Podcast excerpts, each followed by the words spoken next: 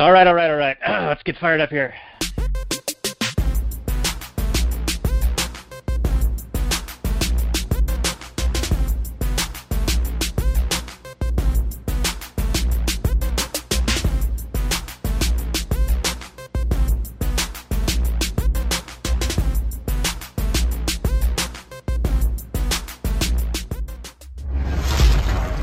Maximum freedom.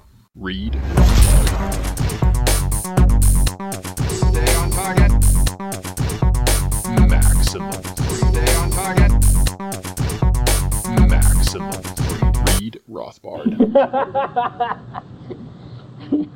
Hello and welcome to the next episode of the Actual Anarchy Podcast, the podcast where we talk about movies from a Rothbardian, anarcho-capitalist perspective. My name is Daniel, and my friend Robert is here, and we are going to do Dark Knight Returns for episode 42 of the show, and we have our returning guest, our Batman guest, Shaheen, all the way from Australia. But before we introduce him, let's check in with Robert. How you doing, my man? Yeah, I haven't learned my lesson. I'm still back here on the podcast. Going to do another episode with you, good people, talking about Dark Knight Rises. Uh, mixed bag, mixed bag of a movie, but I'm interested to hear our guest take on it. So, uh, looking forward to this one. Doing well. Yeah, I agree. There's a lot going on in this one, and it's going to be found at actualanarchy.com slash 42. And if you like what we do, check out actualanarchy.com slash tipjar. But let's introduce our guest, Shaheen, coming back one more time, doing our Batman, completing the trilogy, Dark Knight Rises. How you doing? Oh, what's up? Good to be back on. Is this Yeah, the we're show? happy- Have we done? We didn't do Batman Begins, did we? We did not, Uh, but we, we- we did two episodes of, of uh, That's Dark right. Knight. That's right. Well, hopefully this one doesn't go two episodes, but we'll see. Yeah, well, we've already been recording for a while for our pre-show stuff. So if you guys want a, a taste of that action, that's at uh, the Patreon supporter level of five dollars or more for behind the scenes, and uh, you can get two hours of us talking with Shaheen about all things Australian, as well as a special guest from Liberty Weekly and uh, LibertyWeekly.net. Check them out; they do a really great show as well. But uh, Shaheen, let's get into this movie. This is uh, this is one of the ones that uh, you had uh, said, "Hey, I'm your Batman guy." So the next Yeah. time you do Batman, this is this is what we're going to do. So I'm going to pull up the uh, Google description here. Let's find it, and then we can get into some scenes and start ripping this puppy apart. So Dark Knight Rises came out 2012, PG-13, thriller action, two hours 45 minutes. It says on the Google. It probably was actually that long. Uh, 8.4 on the IMDb and 87% Rotten Tomatoes. 95% of Google users like it. I don't know why.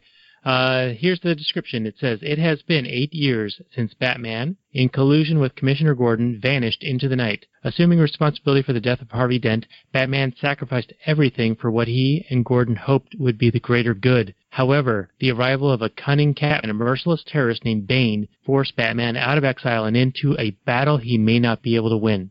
This thing made a billion dollars, a billion with a B. What do you guys think? Any qualms or issues with the Google description? No, I think the description was pretty accurate. Yeah, I don't see anything wrong with it. It seems about right. I was kind of surprised to learn that it had made a billion dollars also. It was coming off the strength of The Dark Knight, though, which was uh, Oh, yeah. universally hailed as a as an excellent movie. Yeah, I actually talked uh, um, with you earlier a little bit about uh, how this movie wasn't that good. and I, I'm just going to give my black and red right now. I know we normally save that for later, but I don't want to like uh, taint the rest of the conversation. But uh, there was a um, a little documentary made about about this one where they say following up on Dark Knight, we knew we had to go bigger and better and bolder and and badder, and so we had to have Bane beat up on Batman and show the weakness of Batman or, or that he's overmatched. And they thought that they were making this great follow up to that movie, and it's one of those that I think is so good that it's almost impossible to follow up. And then this movie, which we'll get into, uh, I don't think comes anywhere close to it. Well, we'll see if we can change your mind about that, Daniel, or maybe we'll reinforce your uh, negative. Who knows? But I thought I thought there were some definite uh, positive takeaways from the film, and then there were a bunch of head scratching moments that uh, I went and did a little bit of digging, not a whole lot. I mean, I thought about it for a bit. I rewatched a few parts, watched uh, watched a few YouTube videos talking about it, and kind of solidified my thoughts. But um, we'll see. Um, most, of, I would say, mostly. I originally watched the movie ten years ago or whatever when it came out. What did you say? Two thousand nine. 12. Well, Five 12? five years Okay, ago. so five years ago. So I recently just saw it in the theater, and then I watched it again, you know, yesterday or the day before. And I want to say it was a little bit better than I remembered, but maybe because I was paying attention and knowing what to look for and that sort of thing. But there are some some glaring, I don't know if I'd, I'd say painfully bad parts, but I mean, I, I, I waffle on some parts because on, in the end of the at the end of the day, it is a comic book movie, and I want to give it that kind of comic book level of suspension of disbelief. But at the same time, it does have to work within the universe it creates. So there are issues. But uh, let's get uh, Shaheen's initial hot take. Um, well, obviously comparing it to The Dark Knight, it's obviously not as good. But judging it as a like, if this was a standalone Batman movie and there was no Dark Knight behind it, I think this would have been praised as one of the best ones. Yeah, I could see that. I mean, it's definitely better than anything that came out in the 90s. Mm, Better than George Clooney. Oh, 1992 Batman, that was really good. Bat- the one with the Penguin, Danny DeVito. Yeah, yeah. Batman what was that? What was it called? Batman Returns. I want to say. Yeah. that was I liked it back, especially at the time, because I was a big fan of, um, not necessarily a huge fan, but of the director. I forget his name off the top of my head. Tim Burton. Burton. Yeah, there you go. Um, looking back on it, it definitely has its issues, and I, for what it is, though, yeah, I want to say it's it's a, it's a fun film. Mm. not Did necessarily Burton my also do um, good Batman Batman eighty nine? Yeah. Yeah. Okay, and it was Schumacher who did the Bat Nipples. Yeah, that was the um, Batman Forever and Batman and Robin. Horrible. Yeah. So, how many people have played. Batman at this point? It's it's Uh, well, quite a long there was list, long and distinguished list. uh, there were two Batmen from black and white serials in the 40s, one 1943 and 1949. I forget what the names were. Then there's Adam West. Then Keaton, uh, Michael Keaton, that is. Then we get um, forget his name. He's really fat now. Uh, Val Kilmer. Kilmer. Yep. Yeah, Val Kilmer. Then obviously George Clooney. That's just hilarious. And Christian Bale, and now Ben Affleck. So, Yeah, Yeah, and I'd say I'd, I'd say probably the best actor among those is probably Keaton, just in, as far as terms of acting chops. Although Bale's got a certain number of chops, and Affleck is okay in some movies, but I don't know. I, I watch Keaton's work has just been strong throughout his almost entire career. Hmm. Hmm. yeah. Yeah, I think I think Bale's a great actor in a lot of things. I mean, heck, we've done probably five movies about him in the 42 movies we've done so far, and uh, he is a great actor. But I think his um, gravelly Batman impersonation is pretty bad. Yeah, he And- got ripped for that, and rightfully so. It's it's not a good choice. I would have gone with like a voice modulator, but that's just me. That's what they did for Affleck, and I think it works for Affleck. Yeah, Yeah. but he was like a Robo Batman, right? Like I haven't I haven't seen the Affleck one, but he looks robotic or, or enhanced in some way. Oh, that, that- that's that's only for the fight against Superman. For the other scenes, he, he just has a normal suit. Mm. Anyway, let's get into this movie, guys. Um, right. It's a long movie, two hours and 45 minutes. There are some scenes that, that we could talk about, uh, but probably what's going to work best is just a general overview and the philosophy and that sort of thing. Um, one of the things that I did enjoy about the movie was only almost at the very beginning is that Batman actually does some detective work to find Selina Kyle, which I appreciated because Batman is famously not a detective in the comic books. He's like the world's greatest detective and he's even referred to by Ra's al Ghul as detective, and that's like Yeah. his persona. But in movies, he's just a guy that punches people, and it's usually fairly depressing. But oh well, it's it's I I, I appreciate it when they throw it in, so it's a, a nice little touch for me. Uh, what I have written down is the the first scene where Gordon says he believes in Harvey Dent. Uh, an, an analogy for that would just be political lies, or even though the intention was good. Like, Right. So the end of the Dark Knight, they lie and basically say that Batman is the one that killed the people instead of Yeah. Harvey Dent because they didn't want the Dent Act to get overthrown because the Dent Act was this police state measure that allowed them to throw all these mafia types in jail. yeah, So it's it's it's they're saying basically they're making the claim that the noble lie is doing good. So yeah, it, you start the movie starts with um, Gordon talking about how Dent is still they have like a Harvey Dent Day. So he's like this lauded figure in history, and everybody believes in him, and blah blah blah. And then as the movie goes along, it's discovered or told to the people that it was all a lie, and then what happens. But um, hmm I mean, it's it's it's a complex thing. It's um yeah, because so the guy that exposes the lie is Bane, and he Bane's is like WikiLeaks. Bane Assange. Right, right. So the the the noted murderer and terrorist Bane comes out, clearly a trustworthy person, and comes Hmm. out and exposes Dent for being a murderer, and then all the people just are like, "Yeah, totally, man. Let's riot and trash the place. Come on!" And they break into Blackgate Prison and they let out all these mafioso types. And so, what is the what is the movie actually trying to say? I mean, is it saying that people are just looking for a strong man to follow, or do they actually believe Dent? One of the issues with um, the whole noble lie concept of being um, the one of the videos I saw talked about how the noble lie, if if you're if you're trying to say that the noble lie is corrupting and like it's going to lead to all this corruption in the police force, none of them that happens in the movie. The noble lie is seen as a universal good thing. Um, the the cops are talking about how they'll have nothing to do now that all the cops or the the criminals are in jail, and you see the um in the when Selina Kyle is selling the Bruce Wayne's fingerprints to like some mobster guy or not the mobster guy um What's the name? Um, the Yeah. vice president for Daggett. Yeah. Daggett, yeah, there you go. She's in this some bar and she gets Daggett, the Daggett guy, to use a cell phone, Yeah. showing that, and then the cops like instantly descend on the place and showing like this police state that they've been looking for. They're using this surveillance on these cell phones and like tracking everybody and tracing everybody, thanks to the increased police measures powers. Mm. But it's shown it to be like a good thing because it saves Catwoman's life and it gets the Mm. bad guys and that sort of thing.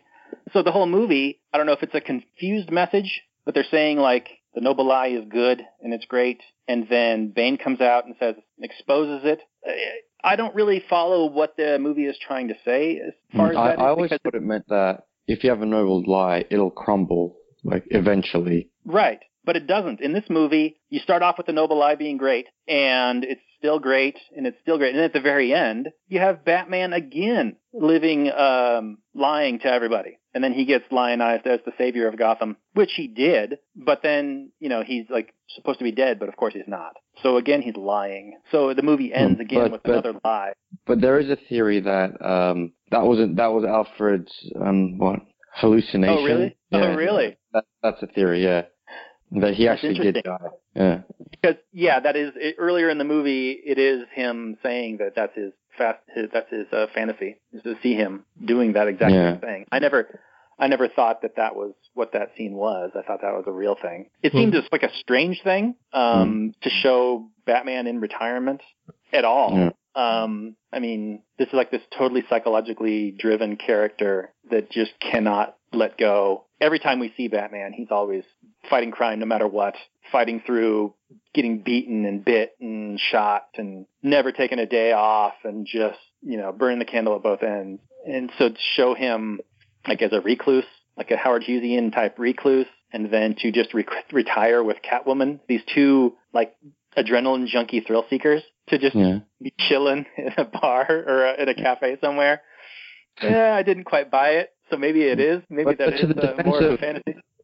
To the defense of that fantasy, Catwoman, the, the whole movie was uh, the whole Catwoman story was about her trying to find a clean slate so that she could erase her past and live a new life. And Mm. the whole and Batman kept saying numerous times that he did he he, he wanted to move on and have a family, but he lost the the Rachel. Right. He lost um, the person he wanted, lost his one. But maybe he found that again through Catwoman. That's another theory. But yeah. Okay. Well, I could I could see that for Catwoman for sure. I yes, even though it would probably be about a week before she starts stealing stuff, and then they're at odds again and whatever. But um, let's talk about let's talk about um, the, The bad fight? guys in this movie. Yeah. Um, because the bad guys, uh, spoilers for everything, are Bane and Talia al Ghul, and they're I saw them as one of two things. Either they Mhm. are terrorists who are just trying to kill people, but terrorists are usually also have a political message, so they're trying to teach people. I saw them They- as Marxists. Oh, absolutely, 100%. So, Yeah. so they are these Marxists who are trying to start this commie revolution in the city, and it turns into a massive shit show. Which the ANCAP of me is like, yeah, of course it would be a shit show. Yeah. But um, if their goal is to educate people about what the glory of this revolution or whatever, then why murder everybody after five months? But if they're trying to murder everybody after five months, then why go through the process of trying to educate everybody? Hmm. So that was my issue. Was the the the the the the, commies didn't make any sense to me. If they were trying to start this cultural Marxist revolution, Mhm. Then why guarantee? They started off with this bomb that's going to blow up in five months. So Yeah. they know it's going to last five months. So they know at the end of five months they're going to kill everybody. So why? Hmm. I think their entire plan was to destroy the city from um, from the beginning. That was that was the main plan, just to destroy the city. I think that, that was Ra's al Ghul's plan in um, in Batman Begins. Yes. It's just Bane himself maybe just is a Marxist or, or a communist, and just that was his way of creating chaos and changing the order in the city. But but why kill them after he, if he's going to do that? I have no clue. Like yeah. So I mean the um Catwoman character, she starts off as a commie. She makes a, Yeah. a bunch of comments about how Oh, I've got them Bruce written is- down. You do? Good. So good. You can go through them because yeah, she's like you're living at the expense of better people and living on the shoulders of whatever. She's Yeah. like Yeah. giving it to Bruce. as You, you don't get to judge me because you were born like in the in the Wayne Mansion. Oh, you, you'll realize how how could you ever live so large and leave so little for the rest of us.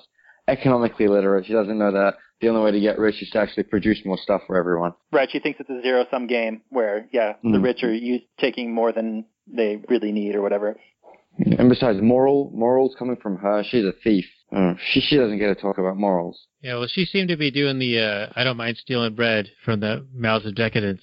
You know, she was saying, well, they have more than they need, so therefore it's it's justified for me to take it. She was very anti-rich. And uh, Robert, you were talking earlier, and I don't mean to sidetrack the conversation, but where when she's trying to obtain the um, fingerprints and she's basically counting on the police state to to converge on them when the cell phone of the um, congressman gets used Yep. it she she went into this um play acting of the victim this Mm, Screaming. screaming Right. you know like oh they're raping me ah, ah Mm. i'm so scared to to get out of that situation so that she could escape and i thought that that was an interesting tactic that she used and uh i don't know maybe a, a bit of a commentary on on somebody using that uh, in a like a weaponized fashion Of being a victim. right Just feminism. Look up feminism. That, that's that's yeah, just it. that's, that's exactly right.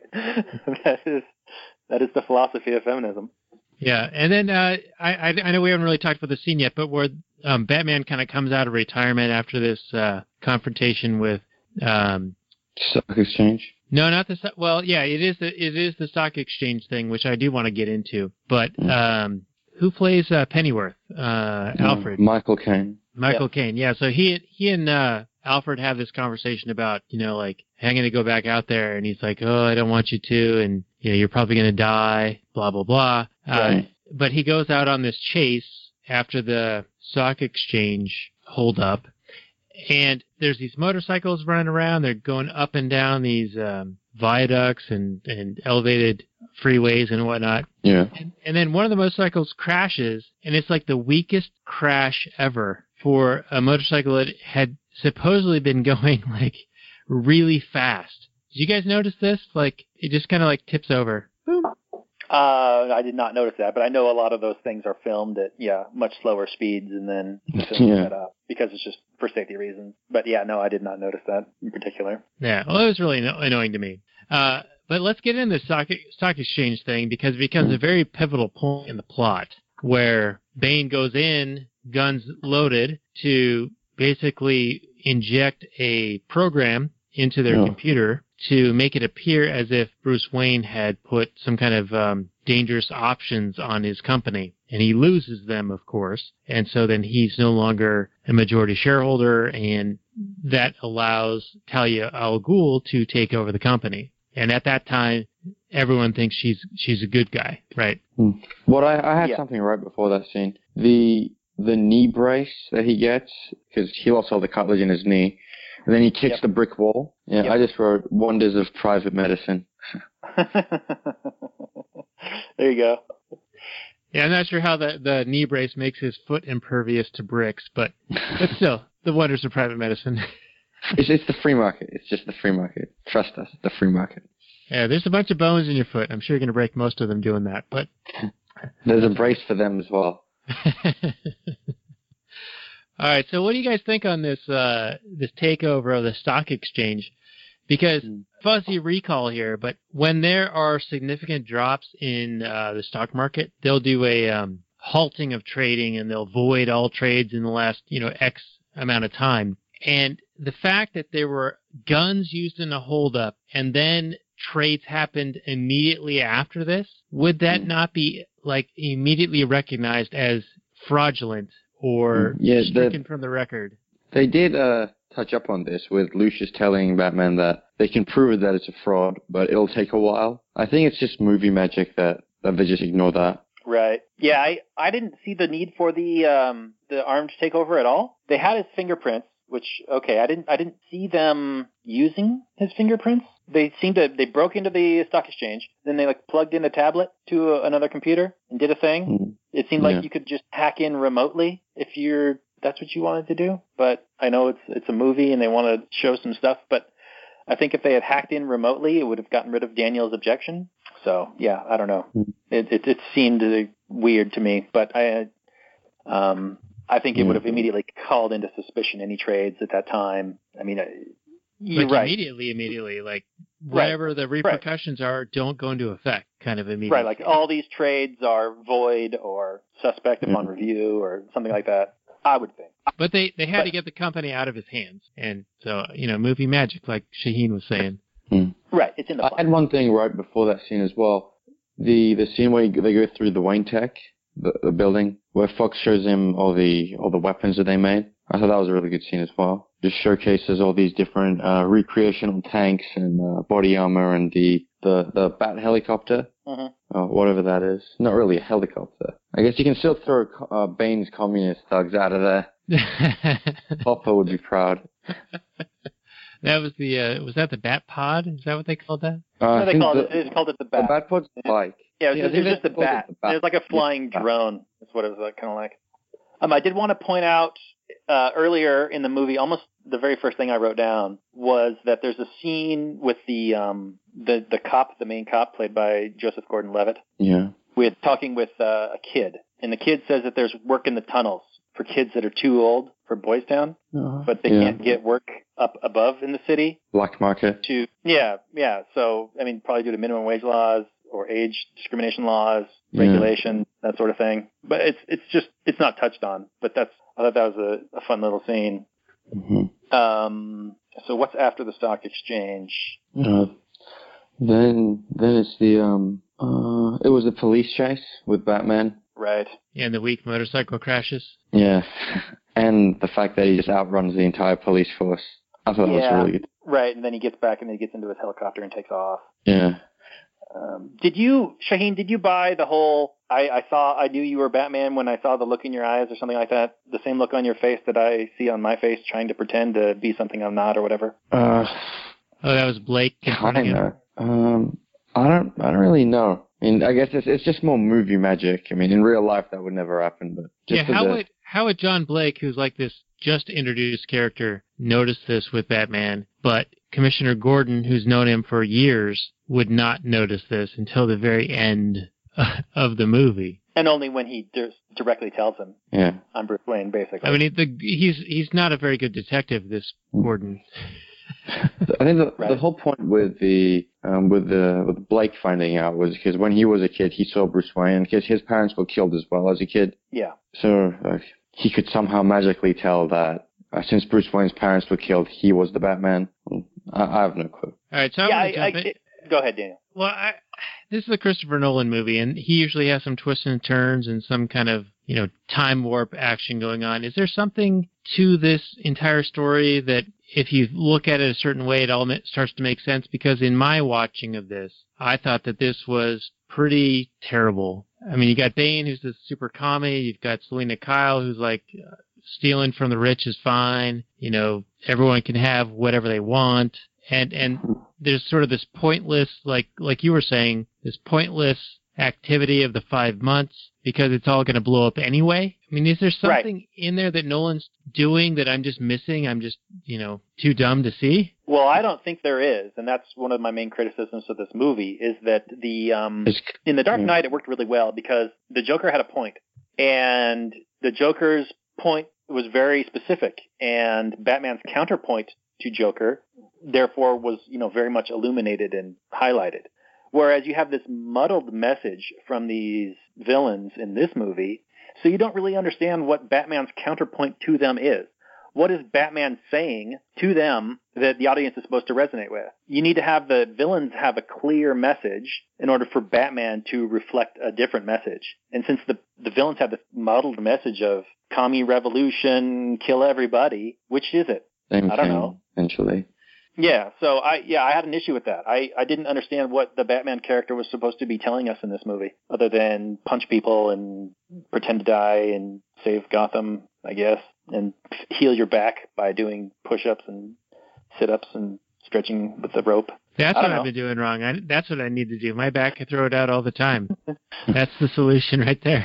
Yeah, man. So let's And that- let's that- talk about that- the, that- the, that pit, that uh, Blackgate. Is that was that the Blackgate or was it? No, it's the Blackgate was the prison in, in Gotham. All right, let's talk about Yeah. the prison because they they kept talking about how it was the worst prison ever, and it's like this deep hole. It's down at the bottom of a well, and and people try to climb out, and they always fail. Uh, in the representation in the film, it didn't look like that terrible to me. Yeah, in the, maybe Shaheen, you know this or not, but um, in the movie, I, they don't ever really reference it. But in um, some of the other stuff I was looking at, they called it the Lazarus Pit. Oh, and really? in the comic books, the Lazarus Pit is where Yeah, Ra's yeah. al Ghul goes to resurrect himself after he dies.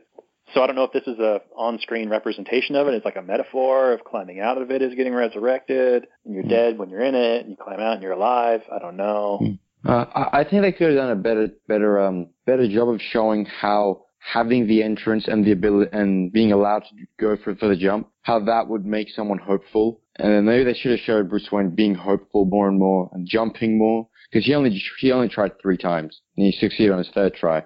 Maybe have like a montage of him. He kept on trying, then heard more news about Gotham, then tried again to the point where he was super depressed, and then he gets the talk from the uh, old guy. Yeah, but it's all about him being being able to experience fear, right? They were saying that he had, because he wasn't afraid of anything, that's why he wasn't pushing himself to this like greater physical extreme limit. Right. And he was only doing it without the rope that would push him to try that much harder to actually be able to make it. Because he was scared of dying and not being able to save Gotham. Right.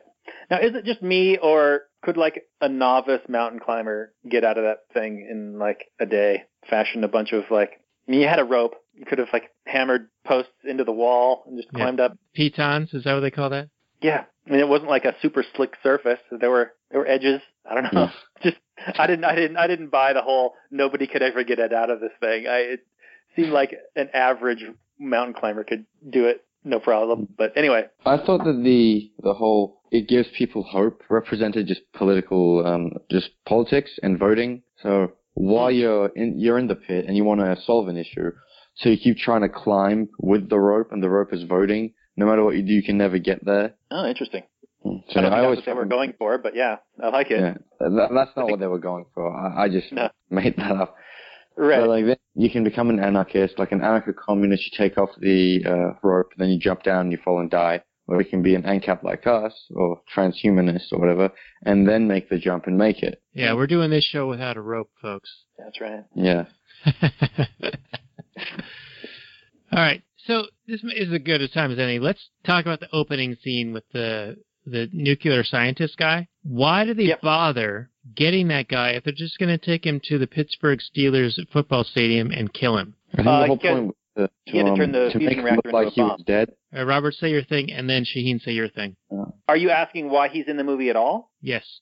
Did you remember the scene where they go down to the fusion reactor and they put him in front of it, and then he does a thing, and then it turns it into a bomb? So that was his whole action. Yeah, that was the whole guy. And then once, then they, he was the only guy who could reverse it. So when they're in the football game and they kill him, they're like, "Ha ha! There's no going back now." My plan is complete. Hmm. Blah. And keep in mind that they they needed Bruce. The initial plan would have been to get Bruce Wayne to turn on the reactor, and that's why they had him dead, quote dead, because then Bruce Wayne would have been more likely to turn it on, knowing that the person who could turn it into the bomb was known to be dead, and therefore then they could just kidnap him, and no one would come looking for him as well. because the CIA was already looking for him. So if he is announced to be dead, they could kidnap him without anyone coming to bother looking for him. So how did they during the plane crash?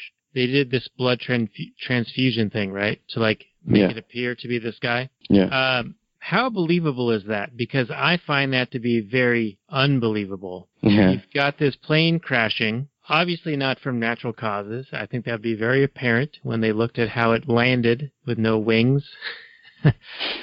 uh, but then you've got this fire happening, and you've got bodies, and you've got shell casings and bullets and all this other activity, and you've got teeth and bones and other things. And so, how does giving some of the blood of this guy into the dead person going to convince people that the Russian scientist guy is dead? Yeah, well, I think the first point that there was, you know, gunfire and stuff, they would know that there is definitely like some, that that it was an ambush and someone attacked because they actually been left one of his uh, mercenaries on the plane. All right, yeah, Yeah. he said, yes, brother, you must go down with the plane because blah. Yeah, and then uh, I'm not sure how they plan on. I suppose maybe since the plane explodes, there's a blood of some random guy and a bit of the blood of the doctor, so they they can conclude that he just exploded and there's a tiny bit of his DNA left.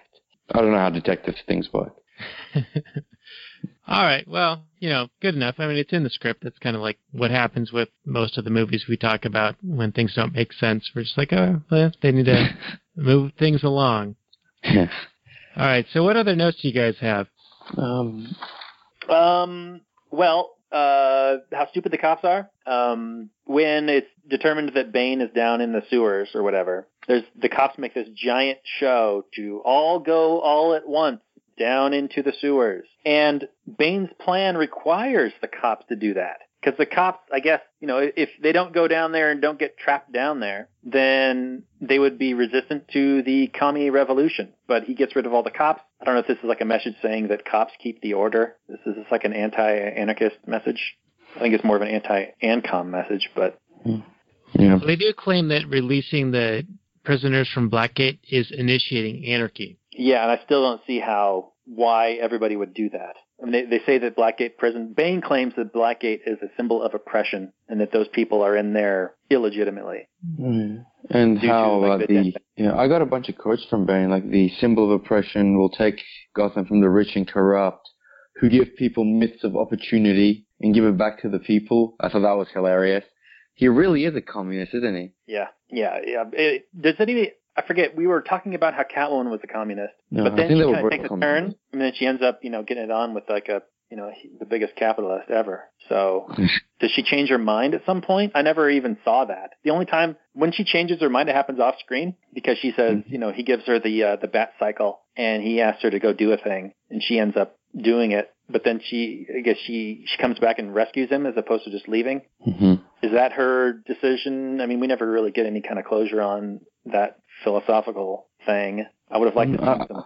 Uh, I don't think most people would look too far in the philosophy of Catwoman. And for most people, it wouldn't really matter too much, but for us, um, no, I think she would should still be a Marxist because even like the day before the nuke explodes, when Bruce Wayne comes back, he tells her, "Oh, Yeah. we need to change this," and she says, "What if I like it better this way?" And he can only he can only convince her after he tells her the bomb's going to go off. So she's on board with it. She's Yeah. on board with the total shit show, with these mock trials where you're just guilty as soon as you're Hmm. accused Hmm. and murdered immediately. And I think if you look like at her at, at her character, sometimes when something happens, she looks around. It's, she kind of feels guilty about it. Like she says, "Oh, this used to be someone's house," and I think she even apologizes for Bruce Wayne losing him his money. Hmm. Uh, I think she feels some guilt, but she just she thinks she's justified because they're richer. But she looks around at the total shit show that everything is. I mean, Yeah. the movie kind of glosses over a lot of things, obviously. Um, it doesn't take into account the lack of trade that would occur. I mean, how they're Right. feeding this whole city. I mean, what what's the word? We're like two weeks away from cannibalism because, I mean, a city like that would require metric shitload tons of food coming in. Yeah.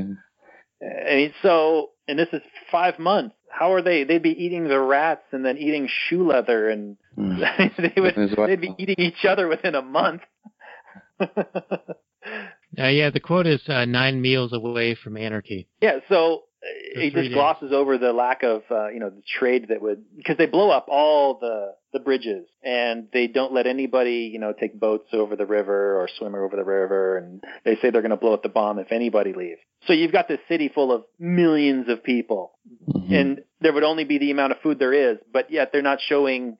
I mean, the absolute horror and desperation that would actually have occurred. There would have been mass looting, mass. There would be murders, and people just barricaded in their homes with their cans of tomato soup. I mean, there would. But okay, I mean, you know, it's a comic book movie, fine. But it, Yeah. it's still kind of disappointing that it, they wouldn't.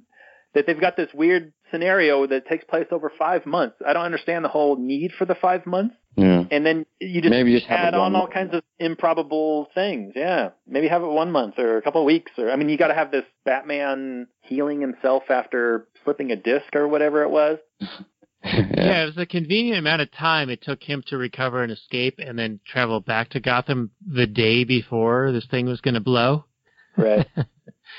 we talk about a coincidence, right? yeah, and and Batman comes back and he frees all the cops that were trapped down below. And remember, this is the guy that the cops had been hunting for seven years, eight years, and they just walk right past him. They're like, "Oh, well, we're on Batman." Not only Batman now." that, but the cops have been down there for five months. They're still alive. They're clean. They're still in their police uniforms. They're looking pretty clean. yeah.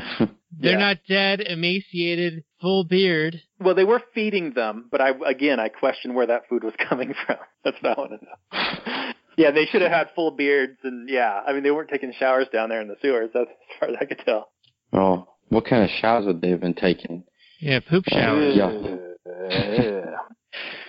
Hmm. so yeah, it, this movie loses points in the realism. Yeah, level. let's talk about the street battle with the cops and the mercenaries because the cops start charging at Bane's henchmen, and they all have rifles and these the bat, you know, tanks shooting at which are a lot which are a lot squishier in this movie than they were in the last movie. Yeah.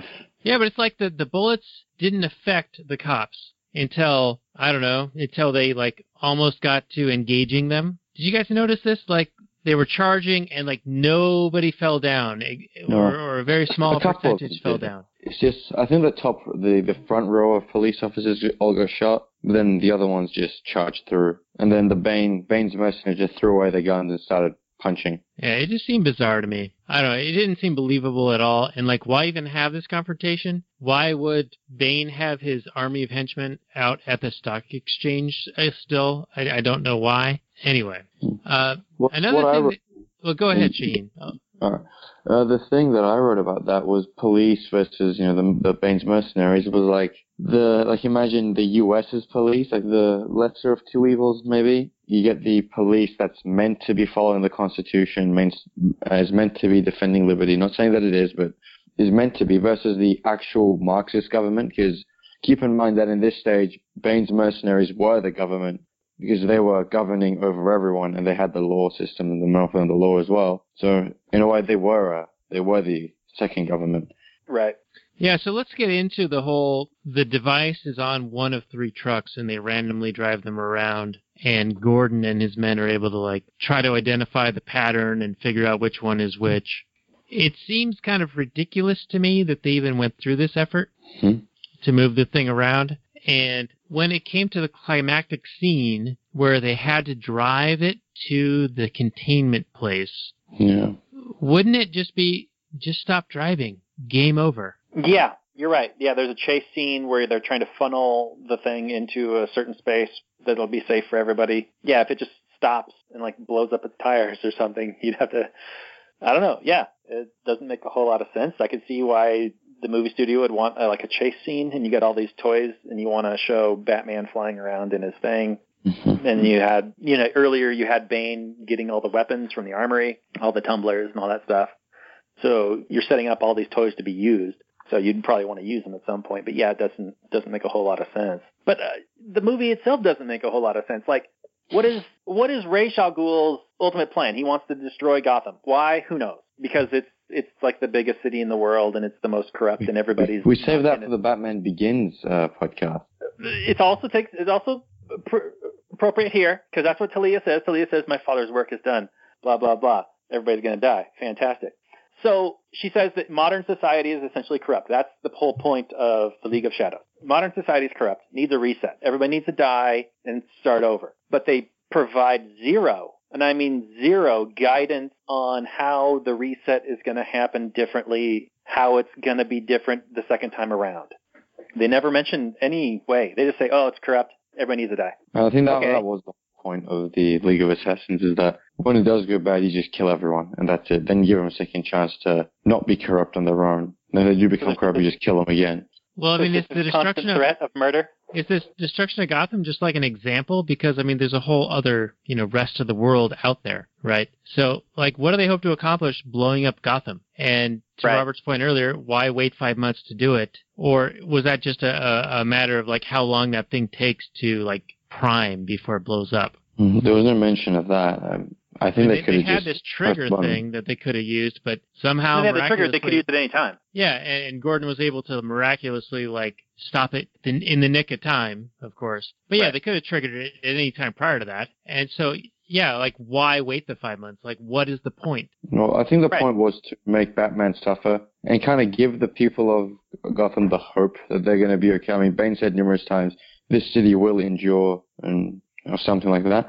So it's Batman said that or make Bane said peop- Oh no, Bane said that. Bane said like when he was announcing giving out his Marxist propaganda, he said that uh, city will endure and rebuild or something. Mm, I think he was trying to get the city to be hopeful that this will be over, and then just have them die, just to get this to torture Bruce Wayne more. Okay, so from that perspective, if it's all about torturing Bruce Wayne, Hmm. then I guess the villains kind of make some sense. If that's what it is.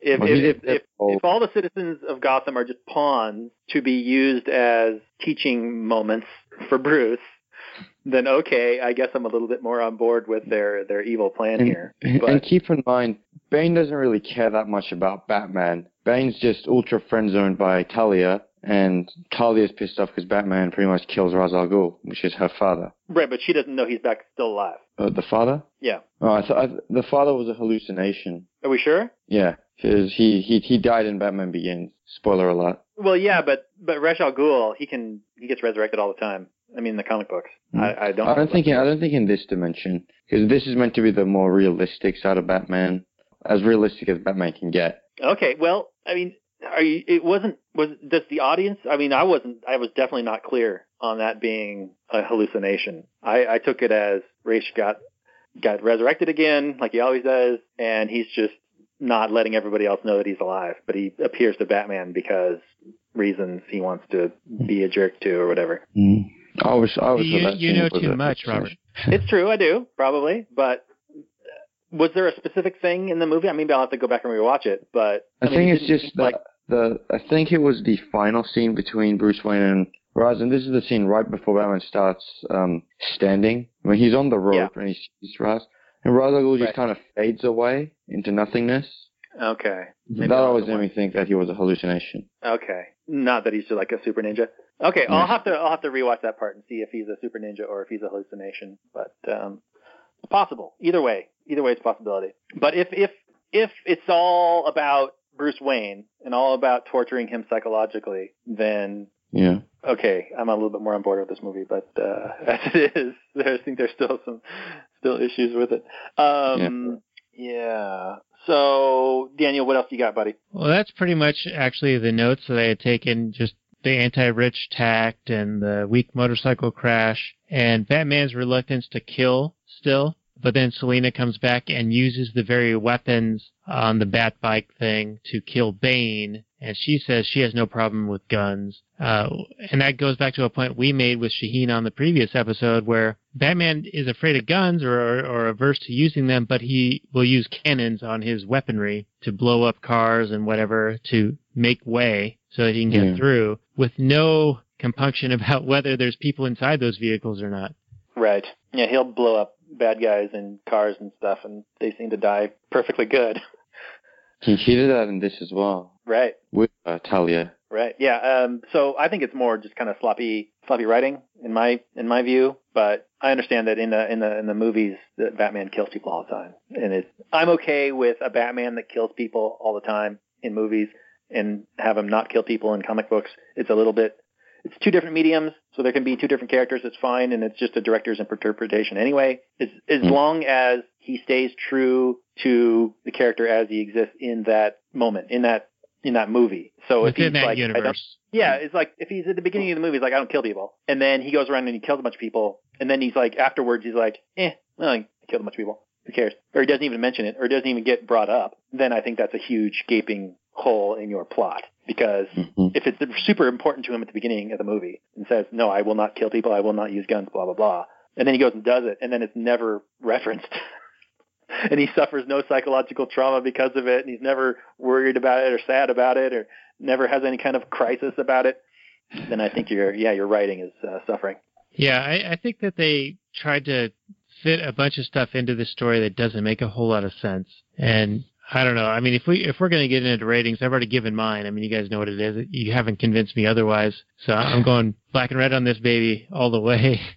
Well, I know that they, you know, had to do some tricky shuffling once uh, Heath Ledger died because he was supposed to be in this. From what I understand, he was supposed to be the judge in the uh, trial scenes, and he probably, I believe, he had a, a larger role that got cut out. Uh, so I understand, you know, if you have enough infinite time and infinite money, you'll make the perfect thing, but they didn't have that. Uh, all the same, though, I think if they were going to make a trilogy from the get-go, they should have had a really clear idea of where they were going and what exactly they were trying to say. And I think that the uh, yeah, just the uh, the overall villain in this movie, especially compared to Dark Knight, Dark Knight was so much more clear about what the villain wanted and what he represented versus what Batman wanted and what he represented. It was a clear thing and punctuated with fantastic acting. And I still think uh, I think Hardy and I think um, Bane's character and acting was all fine. And I, I liked um, what's her name as Catwoman. I thought she was fine. And Hathaway. yeah, Anne Hathaway, I thought, you know, she was pretty cool. I didn't think she was like, she looked kind of small and tiny and weak for a Catwoman, but that's fine. I mean, she is what she is. She was athletic enough and whatever. Um, and then all the other staple characters did a fine job, I guess. But yeah, um, I will say this is a, you know, like Shaheen said at the beginning of the movie, this episode, if this was a standalone Batman movie, I think it would be higher rated. Even though, according to Google and all the Rotten Tomatoes and all that, it was super high. But I would, I would think I would look at this more favorably. But as a counterpart to uh, Dark Knight, I, it definitely suffers. Uh, even so, I will, I will give this a black and gold, mainly for the strength of showing the shit show that an Ancom revolution would look like. That's that's my uh, it's my happy point for the movie. You may have just turned the tide for me. if if that's the one positive thing to get out of it. I mean, this was a painful movie for me to watch. It was so long and it made no sense. And yeah, just I, I felt like I suffered through it. Uh, and after watching The Dark Knight, I was like expecting that they were onto something. You know, like they had left off a lot of the parts that it, they had introduced in Batman Begins in Dark Knight, and then Shaheen, you had mentioned that well, they they bring those back in in Dark Knight Rises, and to a degree, I think they did, but I I, I think they did it so ham-fistedly that Hmm. it just doesn't flow. You know, I I was kind of expecting that Nolan would have had a vision for all three films to work together, and, and like Robert, you were saying, perhaps he did, and Heath Ledger dying may have affected that. But I'm thinking how, you know, Peter Jackson approached The Lord of the Rings. He knew what he wanted to accomplish in each of the films. Uh, I think he even wanted to have uh, four or five films, right? And then he ended up doing just three. But he had an overall arc for the entire trilogy in mind upon creating the Mm. film and, or the films, and I thought Nolan would have a similar thing, but I just don't see it here. Hmm. Yeah, I- still I still rate it pretty good because uh, I don't know maybe because I grew up with it.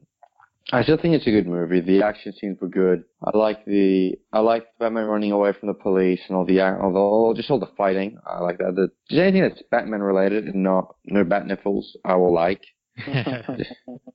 Mm, Yeah. Yeah, it did have its problems. Nowhere near as good as The Dark Knight. Um, but yeah, um, what I just like about just Bat- this movie and Batman in general is because he he he's not with the police. He's he's anti-Marxist, anti um, Bane, but he's not exactly Right. good with the police either. Like it just, it's been symbolized in all three of the Dark Knight trilogy. In Batman Begins, he has to fight the police at one stage, run away from them. In Dark Knight, he does so at the end when he just takes down the SWAT teams. And in this, he know, near the beginning, he just he makes a run away and stand up stands off with them against them. So yeah, it's I always thought of uh, superheroes as a symbol of individualism, Sure. Yeah. and like as a vigilante, as someone that just goes out says "fuck the police," they're not getting it done. Batman did say this a couple of times, like police can't get anything done. That's why I need to do it. Yeah, that's Right. true. But he was complicit in making the the Dent Act a thing, right? Like upholding Yeah. that noble lie that we were talking about at the beginning. And Mm. I mean, as far as I can tell, I mean that's like It's like the Pretty Patriot Act. status. it's Patriot Act. It's very status. It's it's holding people in prison for eight years with no trial, uh, no evidence, and and they were, if I recall from the Dark Knight, they had actually brought a bunch of the people in on racketeering charges, right? And we talked about there's a dis. It's all RICO. It's the RICO Act kind of thing with Yeah, all it's all mobsters. disproportionate amount of uh, guilt or or com- or uh, participation by all of the parties, and right. So if you're a the same. member, regardless of your participation level, you are guilty and you're going to jail for as long as we can put you in there. Yeah. Yeah, and it's you know the eight years, and so to me that is horrific. And so I, if Nolan had taken that tact and had had been like an anti-patriot act, anti-police state kind of thing, I would have thought there'd be more meat on that bone than than what he did mm. here. I'm not Yeah. like like you were saying. I'm not sure what he was trying to accomplish with this. Right. He shows like all the good parts of the Patriot Act. Every in the whole movie, it's all about how crime is way down and everything is great and there's no corruption and everything's fantastic. And uh, that's just a weird message. I mean, I, I like the whole Ancom is a shit show message. That's fine. But the whole um, yeah, Patriot Act is super great. No, thank you. And, and I don't expect my directors to all be ANCAPs, though. If you are Mhm. out there and you're an ANCAP and a director, we we love you. We support you. Do it. Go out there and change that culture. Absolutely. Uh, Are so there- any other? Are there any good libertarian movies that are that are um, maybe not um, I mean, it's pop culture, superhero-y action movies, fun to watch, but they have a libertarian underpinning to them, a hidden libertar- libertarian message. I know if Vince Vaughn's a libertarian. Maybe he's been in some movies. Yeah, maybe if we look at like some Clint Eastwood stuff. Oh yeah. A lot of the old westerns had a lot of uh, individualist streak and um, kind of against uh, collectivism and big government. And Yeah. Eastwood, Tony He- Stark is almost. yeah, until Civil War. Yeah, Civil War was Well, awful. Until Civil War, he's uh, except for the fact that he's selling weapons to the government. But he is, yeah, he's a you know an industrialist slash individual superhero guy. Yeah, which is why Civil War totally threw me off, right? Because like when you were telling me about it, I was like, oh, so Tony Stark's the one who's like, no, man, we can't just follow along with the government. And you're like, nope, it's Captain America, man. That that makes no sense. Captain America should be the status one. Stark should be the I don't give a shit one. Yeah, it was weird to have they they wrote, and that's it's the same as in the comic book. They Yeah, yeah. the comic book, but I don't know why in the comic book they had this free market industrialist guy all of a sudden wanting to toe some government line when N- what what they're nothing doing? but thump his nose at them. I think they were having this, or they might have already done it. A Civil War two. Yeah, they did. It's Iron Man versus another person. I forget who it is, but Captain Marvel. yeah, yeah, that's right. And then Captain Marvel was saying uh, what, what she wants to do is, I think they have a device that can predict who does what. And if, Right. if it predicts someone does a bad thing, they'll go arrest them straight away. And that's what Captain Marvel wants to do. But then Tony Stark says that you cannot go get anyone unless they've actually done the crime. So before they actually do, it doesn't matter what you predict, you can't get them. So maybe that makes Stark a bit better. Yeah, that that's good. So he's anti-thought crime in this one. Hmm. Okay, good. Hmm. I've heard bad things about Civil War two, but I haven't I haven't read it yet, so Hmm. uh, maybe I should. I don't know. And like at the end of Civil War, didn't didn't Stark let let um turn off the security and let everyone out? Um, It sounds familiar. Yeah. I he so. does go and rescue, or is it him or is it the other guy who goes in and rescues all the other Avenger guys that are stuck in the prison? I forget. I think it is Stark. Uh, is He it Stark at the very end? Yeah, I think so. Like he flies out there to that, you know, Russian tundra. Hmm. Well, there's a scene where he goes out there and he's talking to them, and they're all like, "We hate you. Get out of here." And he's like, "I need to go find blah blah blah. I need to find Cap." And then they tell him where he is, and then he goes out there. But at the very end, somebody comes back and it lets everybody else out, and I forget who that character is. Is it Cap? I I think I it mean, is Cap. Yeah, Tony Stark? I think it's Any- Cap. But then they they they, they call Tony Stark to come to come fight them. He just turns off the phone. He kind of just lets them get away. Maybe we should do a Civil War episode with Shaheen because we're kind of butchering the story. We can't, this is just a couple of guys trying to remember what happens in a movie. Yeah, it's something I saw like two years ago on an airplane. But I think it was on Netflix, so I, I probably could watch it again. Man, there's a bunch of yeah, bunch of movies to do. Uh, we have a such a huge list and so many great guests to bring on. And Shaheen, we want you back again. Oh, definitely. that for sure. Uh, do you want to be our Batman guy, or, or is there something else? Do you want to do Civil War? Oh, I'm fine with anything really. And are are we still doing the uh, the conquest for bread thing? Yeah, it, that that's a that's a thing. If uh, any of our commie friends want to check out uh, Conquest of Bread, go to conquestofbread.com or theconquestofbread.com, and you'll learn all about it. But yeah, there's plenty of work to be done there. I actually just ordered up a new uh, recording device that will allow me to make the audio book a lot easier than than the microphone setup that I have here. And Mhm. so the goal is to have that up in uh, the next couple of weeks and draw some traffic to it, and then How many pages is Conquest of Bread? Uh, it's 150 maybe. It's, it's not super long. Okay. And like it just talks about basic income stuff.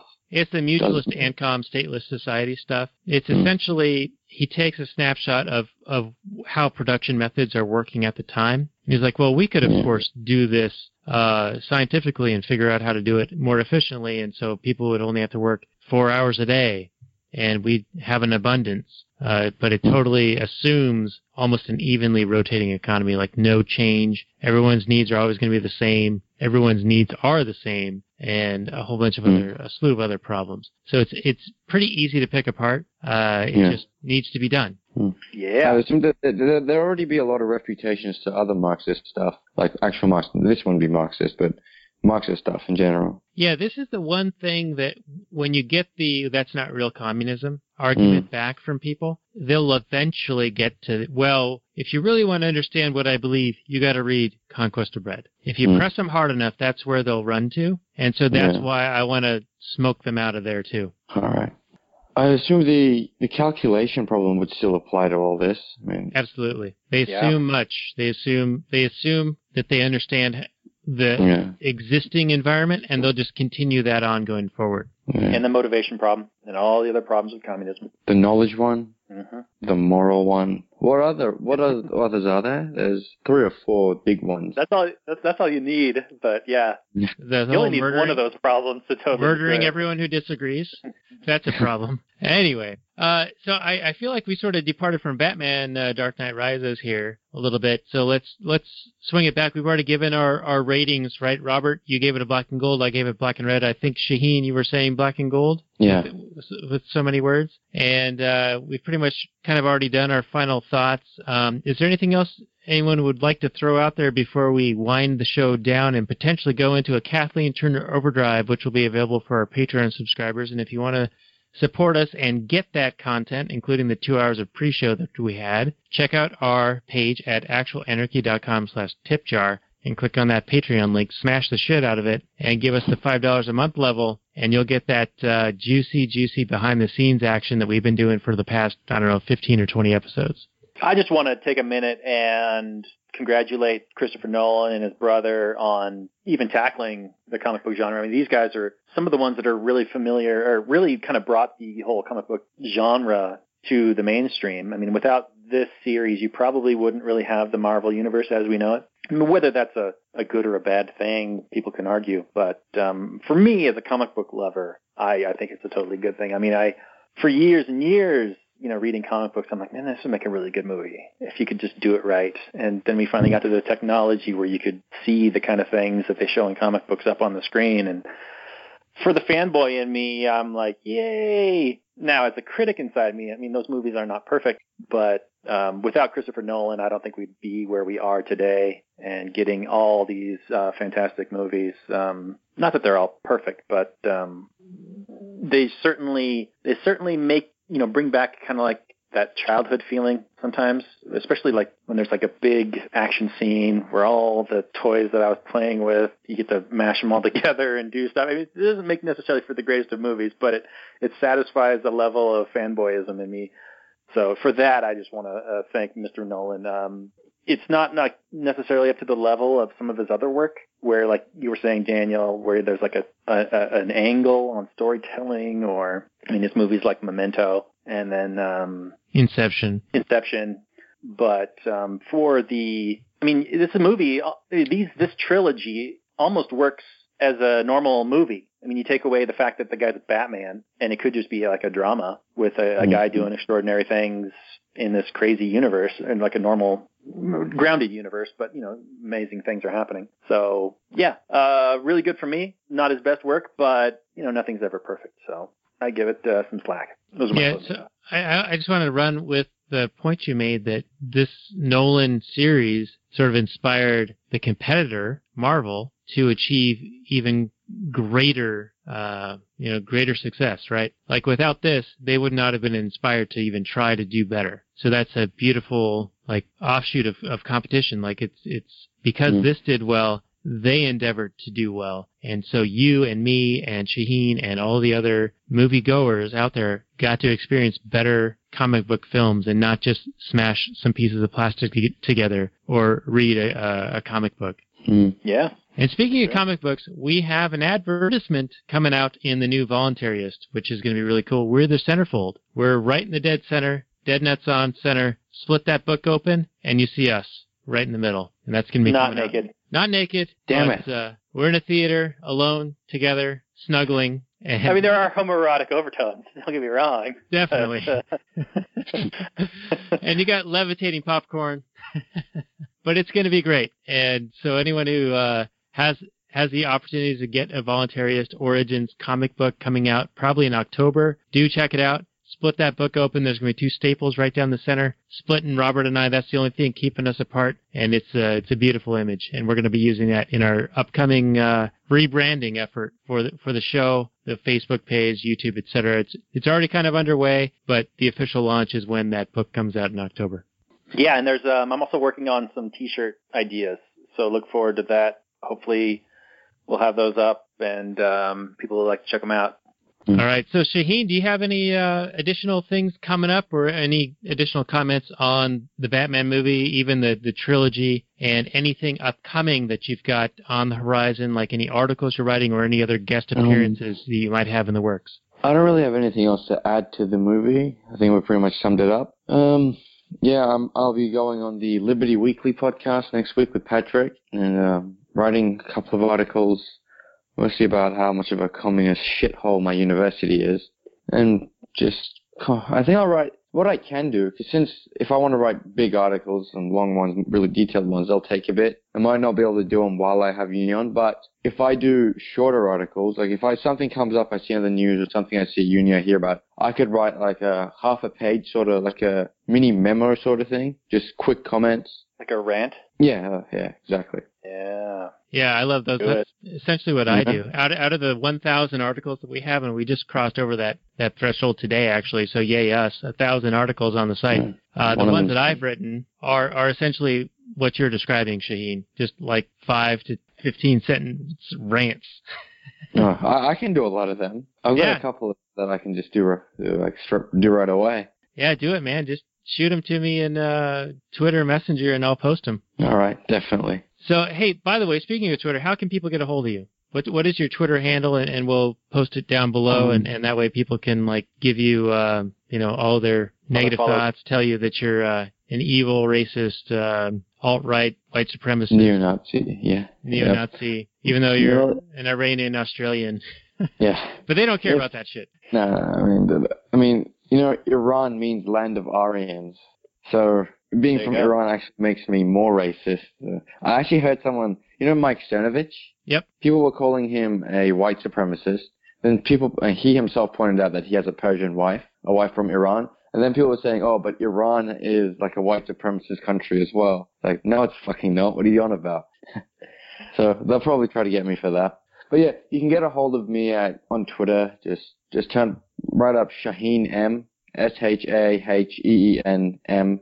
Then there's a snake and a helicopter as well. And the picture is like a ANCAP guy pressing the nuke button. Love that meme. Sweet. It's perfect for you. So thank you. And Twitter's how we met, and uh, I'm glad that we did because you've been a great guest on three of our episodes thanks. thus far, and we're happy, more than happy to have you on again uh, as soon as you've got time off from uni. So I think that's going to wrap it up for us here at the Actual Anarchy podcast. This is going to be actualanarchy.com slash 42, The Dark Knight Rises with Shaheen, the Ancap from Adelaide, Australia. And uh, if you want to support our work or find the behind the scenes action with the pre-show and the post-show where we turn the frogs gay, which we're going to be doing in just a few moments, check out our tip jar page at actualanarchy.com slash tip jar. And I bid you adieu, say goodnight, and uh, turn the floor over to Shaheen and then Robert, and then we'll go into overdrive. All right. See you guys later. Tune in and donate. Yeah, second that. Thanks a lot. Thanks for listening, tuning in. Uh, check us out in the next episode. Peace.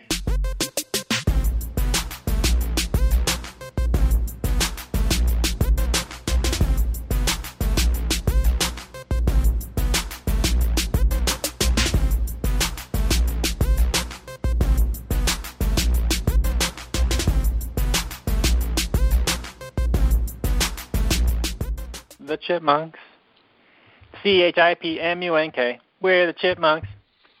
Guaranteed to brighten your day. Do do do do do do do do do do